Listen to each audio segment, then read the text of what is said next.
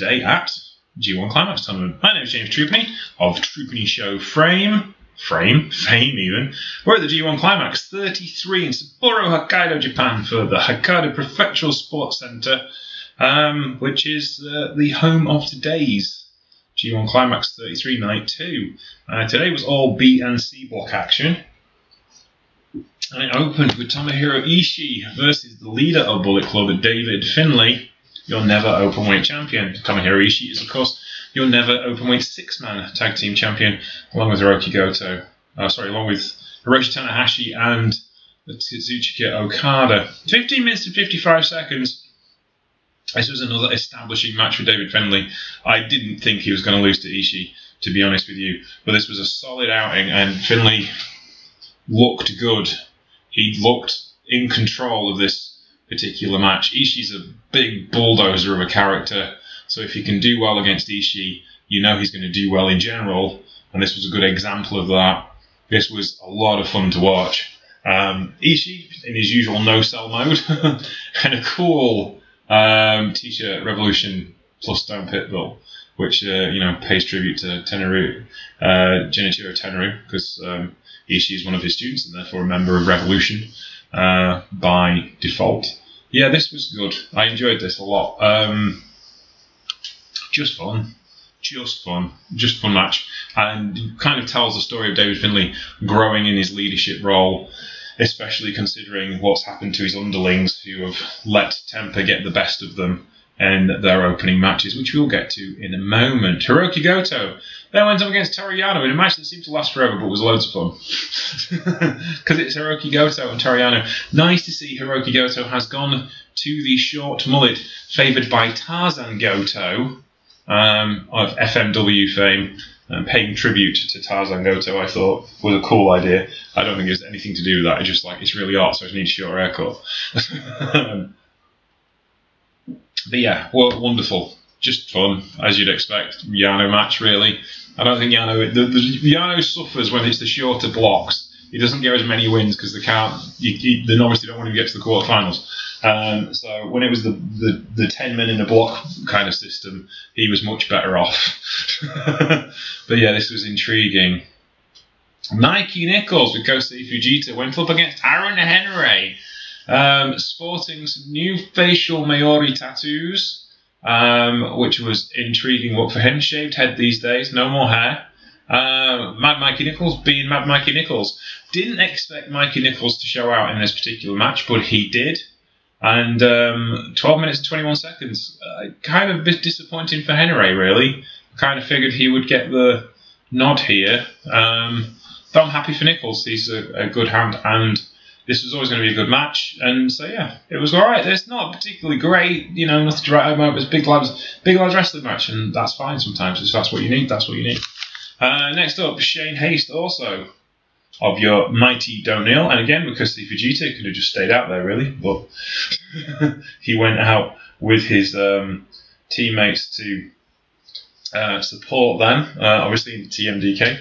His name is on the graphic now, which is nice because it wasn't before, but he's a former member of TMDK now. Um, he went and supported Shane Haste in a win over Alex Coughlin, who could not control his temper. Um, the War Dogs, Alex Coughlin and Gabe Kidd, not doing too well when it comes to calming things down, to be honest with you. Kind of their angles. They're the current NJPW Strong champions they took the belts from um, Hirooki Goto and um, Yoshihashi a couple of weeks ago. Um, so they have gotten forward motion when it comes to championship matches, and I think that's probably one of the things that you know um, puts New Japan forward because they've got a couple of shows, one in the, one concentrated in North America, one concentrated in Japan. People come by belts a lot more quickly these days than they used to, and that makes it a little bit easier to establish people. Arguably, too many belts in the sense of you've got a New Japan Strong Women's Championship and IWGP Women's Championship, tag belts for both. Um, the Strong Dolly has a championship. They don't have a heavyweight or a light heavyweight championship. There's only one belt, so that's kind of nice and traditional in that sense. And it's kind of open weight in the US. But obviously, in, in New Japan itself, you've got King of Pro Wrestling, United States Heavyweight Championship belt, the TV Championship belt, the World Heavyweight Championship belt, um, the tag team titles, and the Never Open Six Man titles. That's six belts, and the junior titles and junior tag tables. That's eight belts to choose from. So a bit much, really. But they all have individual jobs. So we'll see. But there we go. Next up was the best match of the night by a long way. Eddie Kingston and Shingo, Shingo Takagi arguably match of the tournament so far. We're only two days in, so it's a bit rich to say that, but definitely match of the tournament so far. Eddie Kingston making his New Japan proper debut in New Japan, uh, in Japan, I should say. Shingo Takagi was just the right guy to give him his first opponent. I didn't expect Eddie to lose this one, to be honest, even though Shingo is a much bigger star. They need to establish Eddie, your New Japan strong heavyweight champion, as a credible threat to this tournament. And honestly, for those guys who've been a fan of Eddie Kingston for the last 15 years, who've seen him struggle and seen him go through hell and back to do the thing he loves more than anything else, this is a glorious, glorious thing to watch. And I am so happy for him um, and what he's been doing in New Japan Pro Wrestling, especially you know when it comes to the strong, but also now in this particular division as well. This was outstanding stuff, and um, yeah, just loved it. There's not a lot to say to stories at the minute as far as the tournament's concerned because we're still kind of like no one's injured yet. Well, apart from Ospreay, who we talked about that yesterday. Um, but Shingo, absolutely loved it. Um, Eddie, absolutely loved him too. Kind of big hit and hope match, which we really wanted from both guys. Um, doesn't hurt Shingo to take a loss here because Kingston's kind of on momentum going forward, having beaten Kenta a couple of weeks ago for the New Japan Strong Championship. So yeah, this was a great match. Also a great match. Zack Sabre Jr. defeated Hiroshi Tanahashi 16 minutes and 9 seconds in a game of human chess, as you as they always would do. Zack went after the arms this time, and Hiroshi Tanahashi went after the legs. No, it's the other way around when these two wrestle one another, because Tanahashi kind of like wants to set up for that Texas clover leaf, and Zack Sabre Jr. kind of wants to set up for, you know, um, uh, well, take the knees out so that you can't go to High Fly Flow. Uh, but Zack went for the arms this time, um, so that was intriguing. Or he went for the legs rather this time, whereas normally goes for the. Yeah, just it was a kind of switch approach and made for a different match. And these guys wrestled each other a lot down the years, so it's difficult to make things a bit more different. But this was good. This was solid outing from both of them, as you'd expect. Zack is saying it's only, he's only one tournament. He hasn't won he's won the New Japan Cup twice. He hasn't won the G1 Climax tournament. He is the best tournament wrestler in the world. So I guess we'll have to see. But I have a feeling it's going to be somebody else in this card that might be winning this tournament. Unfortunately for me, because I'd like to see Zack win it. Evil went up against Tama Tonga and defeated him in 17 minutes and 34 seconds. A not a wrestling classic, as you'd probably imagine. However, heat aplenty.